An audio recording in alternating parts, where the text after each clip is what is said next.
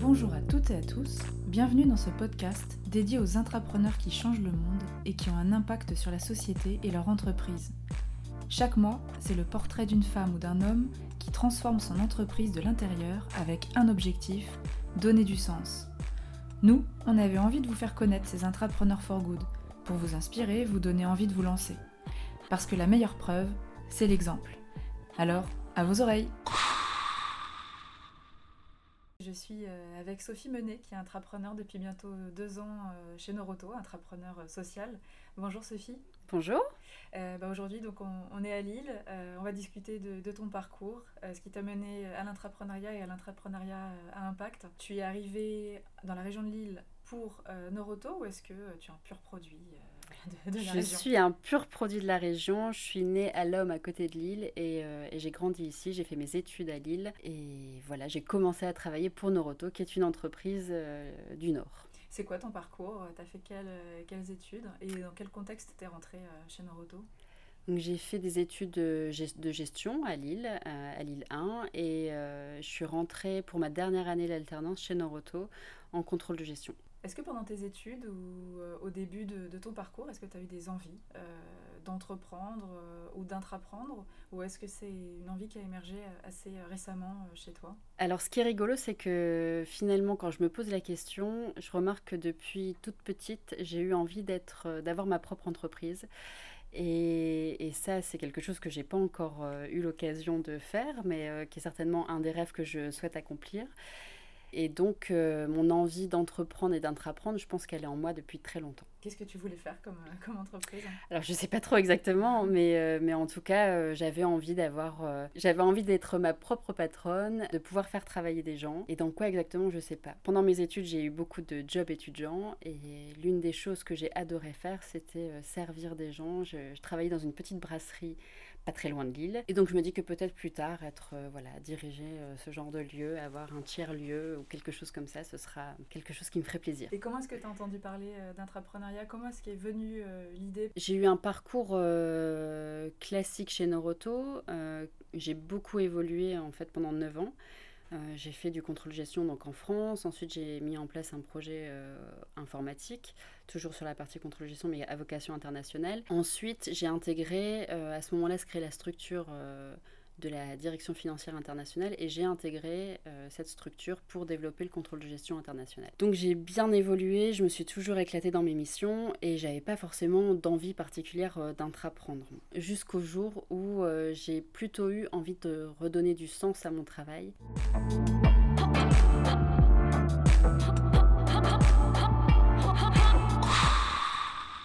Donc c'est l'envie d'avoir un impact euh, qui a été à l'initiative euh, d'entreprendre pour changer les choses en fait euh.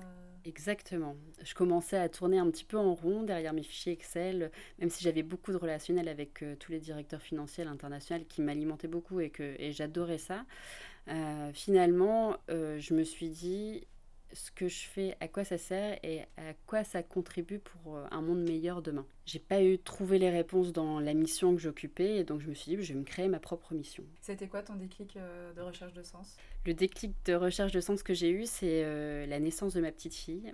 il y a six ans, où finalement je me suis dit comment la rendre fière de ce que je fais au quotidien. Donc, donc voilà, il y a eu d'abord ma petite fille, puis quand je suis revenue de mon congé maternité, je me suis replongée à fond dans le travail. Et ensuite, il y a eu mon petit garçon euh, qui est né il y a trois ans. Et, là, euh, ça a été euh, un point de rupture. Finalement, je ne pouvais plus revenir en arrière. Il fallait absolument que je change et que je trouve du sens à mon travail. C'était devenu une urgence personnelle et professionnelle. Exactement. Alors personnelle parce que effectivement, je, je pense qu'il y a eu tout ce sentiment d'urgence écologique euh, qui m'a beaucoup travaillé. Et professionnel parce que euh, je pense que j'avais atteint le bout de ma mission finalement. Euh, et j'étais dans une entreprise qui avait envie de retrouver du sens aussi, de replacer l'humain au centre et, et, de donner un nouvel élan dans sa stratégie, notamment en intégrant du développement durable. Et, je me suis dit, c'est l'occasion, vas-y, tente.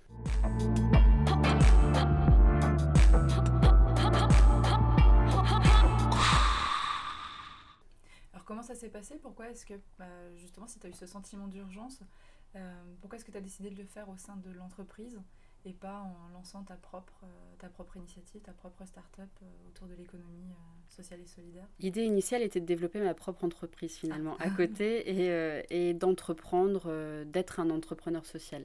J'ai beaucoup suivi Ticket for Change et ce qu'ils faisaient depuis le début. C'est un mouvement qui me fascine et euh, tous ces entrepreneurs sociaux euh, qui euh, développent un modèle économique durable, pérenne, rentable, en, en, soulevant, en répondant à un enjeu, un enjeu sociétal, je trouve ça formidable. Donc je voulais être un acteur du changement et être comme eux. J'ai suivi le MOOC Ticket for Change. Et là, j'ai été sensibilisée davantage. Je pense que j'en avais déjà entendu parler de l'intrapreneuriat, mais j'ai été sensibilisée davantage parce que dans ce mot qu'ils nous disent finalement, si vous êtes à l'intérieur d'une grande entreprise euh, et que vous avez envie de développer un projet, essayez de le faire en interne parce que vous aurez plus d'impact. Ce qui me motivait, c'était vraiment d'avoir de l'impact et euh, d'essayer de faire changer les choses, d'être un acteur, un vrai, un vrai acteur du changement. Donc je me suis dit, je vais me lancer un challenge et je vais essayer de faire bouger les choses en interne. Et si ça marche pas, tant pis, je pourrais toujours entreprendre, mais euh, il faut que je le tente. C'est ça être un vrai entrepreneur. Hein. C'est de toute façon, qu'est-ce qu'on risque? C'est ça, il faut oser. Alors, il faut quand même avoir euh, un peu d'audace pour, euh, pour y arriver. Et surtout, euh, la force que j'avais, c'est que ça faisait 10 ans que j'étais dans l'entreprise, enfin presque 10 ans. Et donc, du coup, je connaissais quand même beaucoup de monde. la force du contrôle gestion, c'est qu'on travaille avec différents services, avec plein d'interlocuteurs différents, et à la fois pour le top management. Et donc, je sentais que j'avais cette possibilité d'incarner un, changement, peut-être un micro-changement au départ pour l'entreprise, mais en tout cas de, semer des petites graines autour de ça.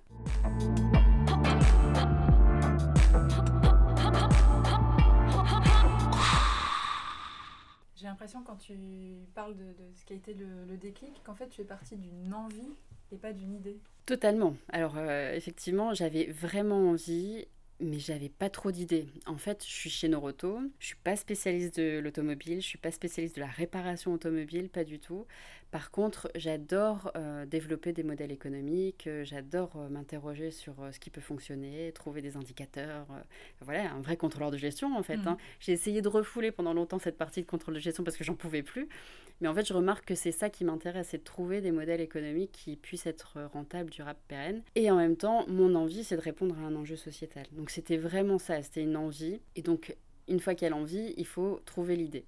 Et donc là, j'ai passé un peu de temps à, à me dire, en étant Noroto, en étant euh, dans cette entreprise-là, qu'est-ce qu'on peut faire pour contribuer à un monde meilleur L'entreprise, euh, à ce moment-là, était déjà sensibilisée euh, à l'intrapreneuriat ou est-ce que quand tu es arrivé avec ton envie, ta fougue, tu t'es heurté un peu à un mur ou au contraire tu t'es senti écouté et, porté Alors on avait eu une conférence avec deux intrapreneurs et Mathieu Dardaillon quelques années auparavant, organisée par notre fondation, autour de l'intrapreneuriat à impact. Donc il y, a eu, un peu de sensibilisation autour de ça, il y a eu quelques dirigeants qui étaient, euh, euh, sensibilisés, mais c'était toujours euh, à côté finalement. Il n'y avait, pas de, mouvement en interne sur ces sujets-là, il n'y avait pas de développement durable au sein de notre enseigne, c'était au sein de la fédération d'entreprises, donc au sein de Mobivia. Donc finalement, il y a un, un terrain propice parce que ça fait quand même partie de notre ADN. notre fondateur, Eric Derville, a toujours été euh, plutôt moteur sur ces, sur ces sujets-là. pardon. Euh, et donc, euh, le terrain, le, terreau était fertile, finalement. Hmm. Tu arrives avec ton envie hmm. Comment est-ce que tu as fait pour la transformer en idée? Comment est-ce que tu as trouvé l'idée? Est-ce que c'est à un moment, il y a eu un besoin? Et puis après, une fois que tu as trouvé l'idée, comment est-ce que tu as fait pour, pour la défendre et, pour convaincre en interne, pour la développer? Alors comme je disais, finalement, moi j'étais face à une urgence en me disant il faut qu'on agisse et, euh, et Noroto doit prendre sa part. Donc euh, je suis arrivée avec euh, plusieurs idées. Je voulais absolument pas être la seule à décider de la meilleure idée pour, pour Noroto. Je voulais que ce soit co-construit. Et finalement, dans toutes les idées que j'ai proposées, euh, il y a un sujet sur lequel j'étais plus à l'aise que les autres, en tout cas où j'avais plus de légitimité. Et donc c'est celui-là que j'ai choisi finalement, en ayant l'accord de ma direction. Ça a été un peu euh, un déclic parce que c'était pas le, sujet euh, favori de mon directeur général. Mais je me suis dit, je vais le, convaincre et je vais lui prouver que, que ça marche. L'intrapreneuriat social, c'est un sujet de conviction aussi. Je pense que la conviction, je l'ai. Et du coup, euh, du coup, c'est pas si difficile que ça de convaincre euh, autour, de, autour de, ce sujet. Quand je suis allée le voir, il m'a conseillé d'aller voir euh, notre directrice d'incubateur parce que c'était avant d'avoir ce poste-là, elle était directrice de la RSE au sein de Mobivia. Et donc, il m'a dit, elle peut t'aider là-dessus. Effectivement, je suis allée la voir et deux jours après, elle m'a envoyé un mail en disant Je veux t'accompagner parce que je trouve que tu as un beau sujet et et donc, je te propose de te payer une formation euh, pour, euh, pour développer le sujet. Donc, j'ai eu 20% de mon temps dégagé pour effectuer cette formation à Paris et qui m'a permis de développer euh, tout un modèle autour de ça. Alors, je voulais absolument pas qu'il y ait de business plan. Alors, venant d'un contrôleur de gestion, ça peut paraître bizarre, mais je trouve que les sujets d'intrapreneuriat social ne doivent pas être limités à un business plan et que justement il fallait faire changer les mentalités. On a toujours tendance à donner des business plans et à pas les réaliser. Ça c'est la vie d'une entreprise et en étant contrôleur de gestion on est forcément euh, marqué par ça. Euh, j'aurais pu sortir un tas de business plans euh, plus tous plus séduisants les uns que les autres et finalement j'ai voulu ne pas en présenter. Donc voilà, il fallait qu'ils adhèrent à mes idées, à mes objectifs, à mes ambitions. Il y avait forcément des choses qui en découlaient mais sans, euh, sans business plan derrière.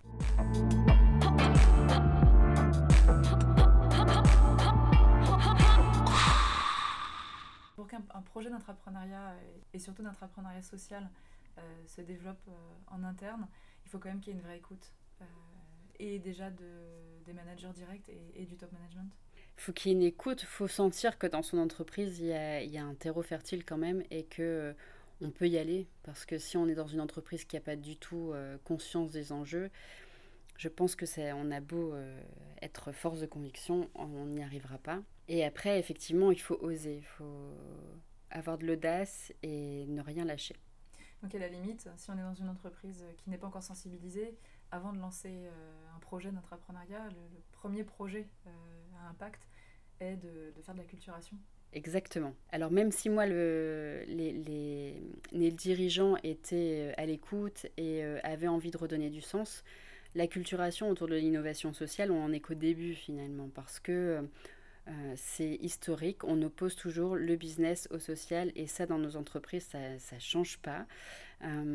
donc c'est à nous de porter ce message-là et à nous de prouver qu'on peut relier les deux. Pour ça, il faut en être convaincu soi-même pour pouvoir convaincre les autres. Et même nos dirigeants qui euh, ont plein de bonne volonté sur euh, l'intégration au monde de demain et la réponse aux enjeux sociétaux, ils sont toujours rattrapés par un enjeu business et une rentabilité et, euh, et donc voilà toute la gouvernance de l'entreprise qui se fait autour de ça de manière classique. Chez Noroto, j'ai la chance qu'on a envie aussi de travailler sur les sujets d'entreprise à mission et, euh, et de s'engager autour de ça. Et donc, je suis aussi là pour démontrer qu'on peut y arriver et, euh, et qu'il faut, il faut se donner les moyens et certainement un peu de temps pour, euh, pour avoir un peu plus d'impact.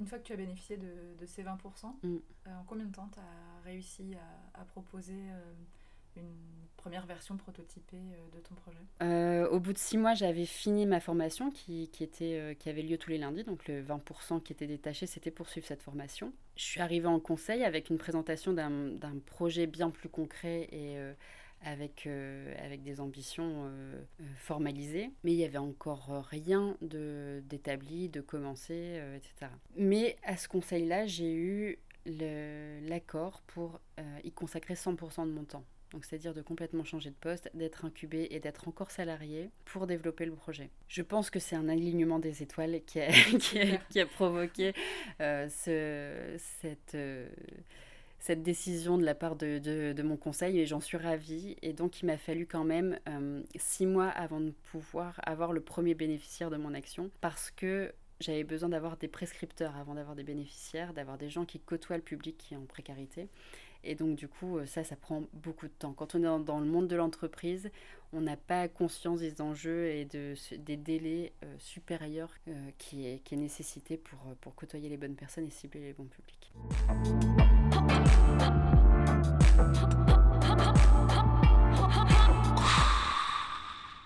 Raconte-nous d'ailleurs un petit peu euh, ton projet Manahara. Donc Manahara, euh, c'est du maori, ça veut dire route solidaire. Alors pourquoi Manahara Parce que je voulais pas que ce soit un nom stigmatisant. Euh, nos bénéficiaires sont des personnes qui sont en situation de précarité, qui connaissent des difficultés économiques ou sociales Et en discutant avec eux, je me suis rendu compte qu'ils euh, avaient le droit aux épiceries solidaires, à un tas de choses comme ça, sur lesquelles ils n'allaient pas forcément parce qu'il euh, y avait ce côté stigmatisant en disant bah, vous, vous n'avez pas droit à, une offre euh, classique. on aide des personnes qui connaissent des difficultés sur l'entretien et la réparation des véhicules parce que, et ça c'est vraiment pour ça que je l'ai fait, la mobilité, c'est le premier frein à l'emploi. Et donc, euh, notamment pour ces personnes-là qui travaillent sur des horaires décalés ou euh, dans des zones non desservies par les transports en commun. Et donc, il fallait que Noroto soit acteur pour les aider à avoir une mobilité sereine, durable, et euh, tout en leur permettant d'avoir des tarifs accessibles. Donc, c'était redonner accès à une offre grand public qui est Noroto à des personnes qui, qui n'y vont plus et qui entretiennent plus leur véhicule et qui se retrouvent des fois dans des situations dramatiques de perte d'emploi liées à leur mobilité. On fait des tarifs solidaires sur les prestations courantes. Alors c'est pas que les révisions, hein, c'est les réparations aussi, c'est euh, des changements de courroie, c'est enfin voilà tout ce qui tout ce qui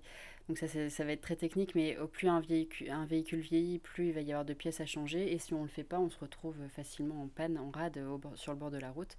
Et donc c'est comment on essaye de prévenir ces problèmes-là plutôt que d'attendre la panne avant d'agir, parce que sinon on se retrouve dans des situations d'urgence sur lesquelles on n'a pas le temps et donc euh, on prend euh, le premier tarif qui vient et qui n'est pas forcément le plus avantageux. Donc c'est comment on prévient tout ça et, euh, et surtout en fait l'idée de Manahara c'est de dire l'entretien et la réparation c'est une chose, donner accès à ça c'est une chose, mais ce qu'on veut surtout c'est donner accès à une mobilité plus sereine à la base et donc on, essaye d'être de sourcer des véhicules d'occasion sur lesquels on va, euh, on va mettre euh, un entretien solidaire dessus pour que les personnes qui doivent changer de véhicule aient tout de suite le bon véhicule. Aujourd'hui, quand on change de véhicule, on va tous sur le bon coin. Si on n'a pas les bonnes questions de base quand on s'attaque à des petits budgets, finalement, très vite les personnes peuvent se retrouver dans des situations où il y a beaucoup de frais. Et donc là, on va essayer d'être en amont avec eux pour les accompagner sur l'achat d'un véhicule d'occasion à bas coût. Donc c'est créer tout un écosystème. Exactement. Donc c'est créer un écosystème de prescripteurs qui connaissent le public et qui connaissent les personnes qui sont en difficulté de mobilité. Et c'est euh, un écosystème de partenaires euh, qui nous aident à sourcer des véhicules d'occasion, à rencontrer ces bénéficiaires, à leur proposer des microcrédits,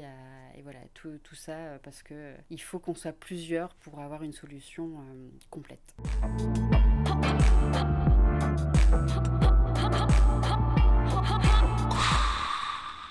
soulevé le, la question difficile justement du modèle de revenu qui souvent est, ce qui freine euh, mm. quand on veut lancer un projet d'entrepreneuriat euh, social.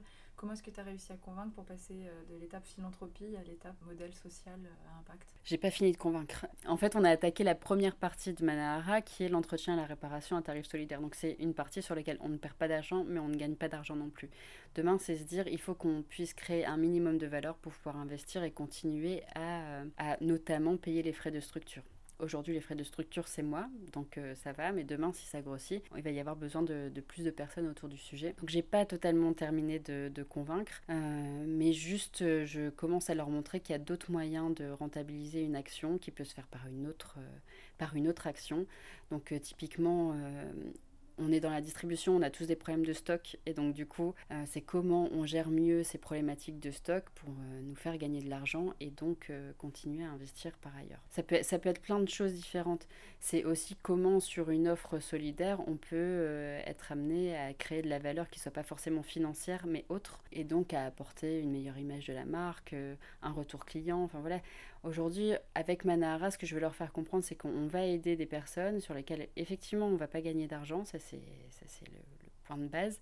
Euh, simplement, ces personnes-là, une fois qu'elles seront sorties de leur situation difficile, elles reviendront chez Noroto parce qu'on les a aidées à sortir aussi de, leur situation difficile. Et donc voilà, c'est de la conquête client aussi euh, par d'autres moyens et, et, un nouveau marché euh, finalement qui s'ouvre à nous on a l'impression en fait euh, que Noroto en fait a prototypé euh, l'entrepreneuriat euh, avec ton initiative, avec ton parcours, en t'allouant 20% puis 100% et, et finalement en suivant ton projet. Mm.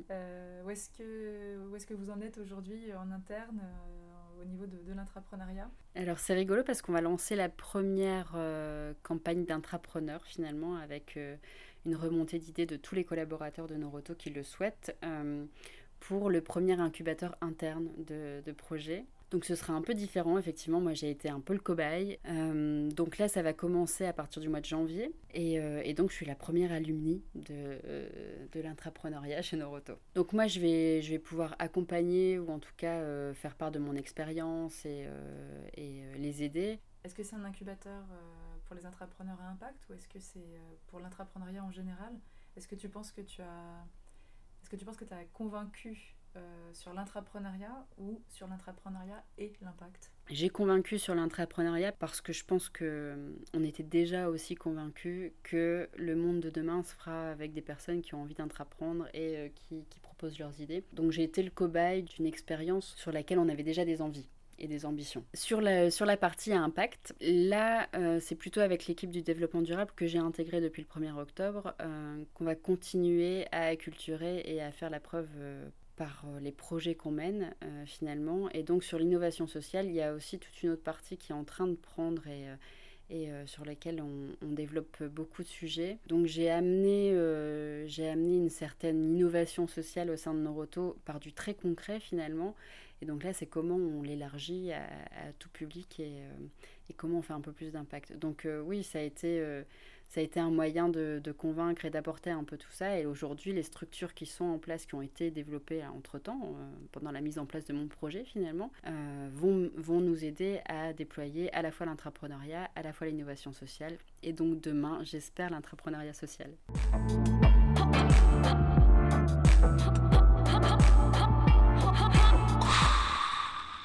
C'est quoi être euh, intrapreneur pour toi? Est-ce que c'est être euh, au début d'un projet, d'une idée pour transformer euh, soit son métier, soit un métier? Ou est-ce que ça se vit sur le long terme? Pour moi, être intrapreneur, c'est déjà être audacieux et se dire que à notre niveau, on peut faire évoluer les choses. Essayer de mettre en place quelque chose qui n'existe pas, ou en tout cas qui pourrait exister et qui, n'a jamais été entrepris. Donc euh, c'est ça être entrepreneur, c'est surtout avoir une vision à long terme. Et c'est ça qui est un peu difficile dans nos entreprises, euh, c'est qu'on est toujours euh, plutôt jugé sur nos objectifs de l'année ou ceux de l'année prochaine. Et du coup, là, c'est vraiment s'inscrire dans une démarche qui vient s'inscrire sur plusieurs années. C'est le côté plus ambitieux de l'entrepreneuriat à impact. C'est qu'il faut que ce projet puisse et qu'on puisse le porter pendant, pendant un peu plus longtemps. Et aujourd'hui, tu te sens euh, donc pleinement euh, intrapreneur en portant ton projet à 100% Complètement. Euh, je, me sens, je me sens totalement intrapreneur. et puis, je m'inscris dans d'autres projets à côté parce que j'ai réintégré l'équipe de développement durable. Et donc, voilà, je suis persuadée qu'il y a plein d'autres petites choses. Manahara sera peut-être pas la pépite et sera peut-être pas ce qu'on fera encore dans 10 ans. Mais en tout cas, il y a, pas mal d'autres petites choses qu'on peut faire à côté au sein de Noroto. Et euh, voilà, j'essaye de semer mes petites graines un peu partout et euh, de créer d'autres projets à côté. Et on verra euh, si s'il y a une idée parmi, parmi celles-là qui peut, qui peut être une super ambition pour demain, ce serait top. Justement, tu te vis comment Aujourd'hui, tu as envie de, de, partir sur d'autres projets, sur d'autres idées pour continuer à démultiplier ton impact? Ou est-ce que tu as envie de faire croître Manahara Les deux. J'ai envie de faire croître Manahara parce que du coup, comme je suis tout seul, je gère à la fois les relations avec les prescripteurs, les partenaires et les bénéficiaires. Mes discussions avec les bénéficiaires sont hyper enrichissantes et euh, me font dire qu'il y a besoin d'aide pour ces personnes-là et, et que c'est la bonne démarche. Et qu'en même temps, ils ont besoin de beaucoup d'autres choses et donc euh, il faut qu'on réussisse à développer d'autres projets à côté qui puissent euh, être designés pour des personnes qui n'ont pas forcément beaucoup de moyens mais accessibles à tous finalement. Parce que tous, euh, dans notre mobilité, on a envie de pas trop dépenser euh, et d'être un peu plus euh, vertueux pour l'environnement. Et donc, c'est comment mieux intégrer les filières de recyclage pour nos stocks, comment revaloriser nos stocks qui se vendent plus. Enfin voilà, c'est beaucoup de sujets autour de ça, mais toujours sur l'impact. Finalement, l'intrapreneuriat, c'est mm. un moyen d'action pour avoir de l'impact? Exactement. C'est un moyen de se dire on, fait beaucoup avec peu, comment allier euh, plein d'énergies différentes autour d'un sujet et comment tous ensemble contribuer à un petit projet qui va pouvoir prouver que c'est euh, une solution pour une grande enseigne finalement.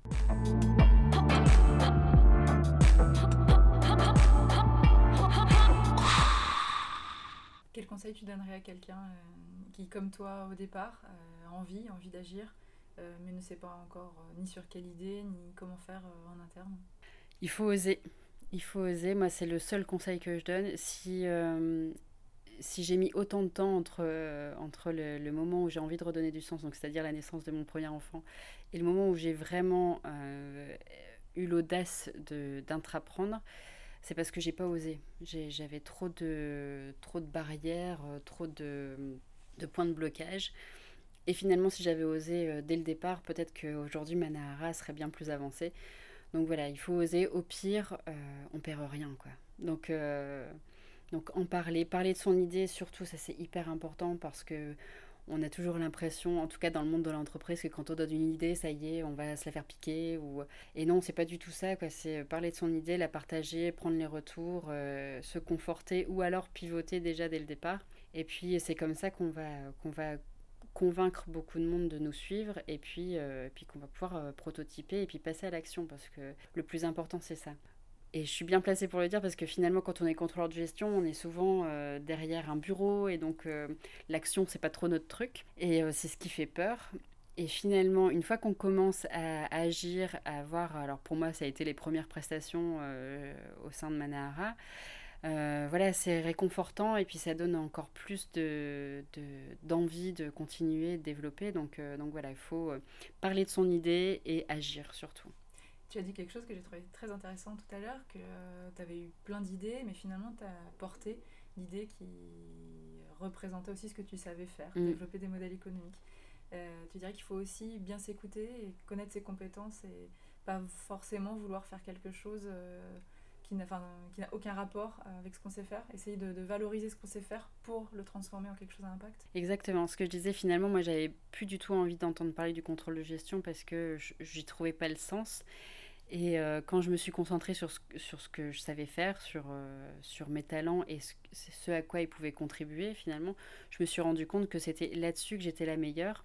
Et donc même si j'avais plein de convictions écologiques, euh, environnementales, sociétales, etc., il fallait que, je, que tout ça se base sur un savoir-faire qui était, qui était là, qui était ancré en moi et qui était porteur de sens pour l'entreprise finalement.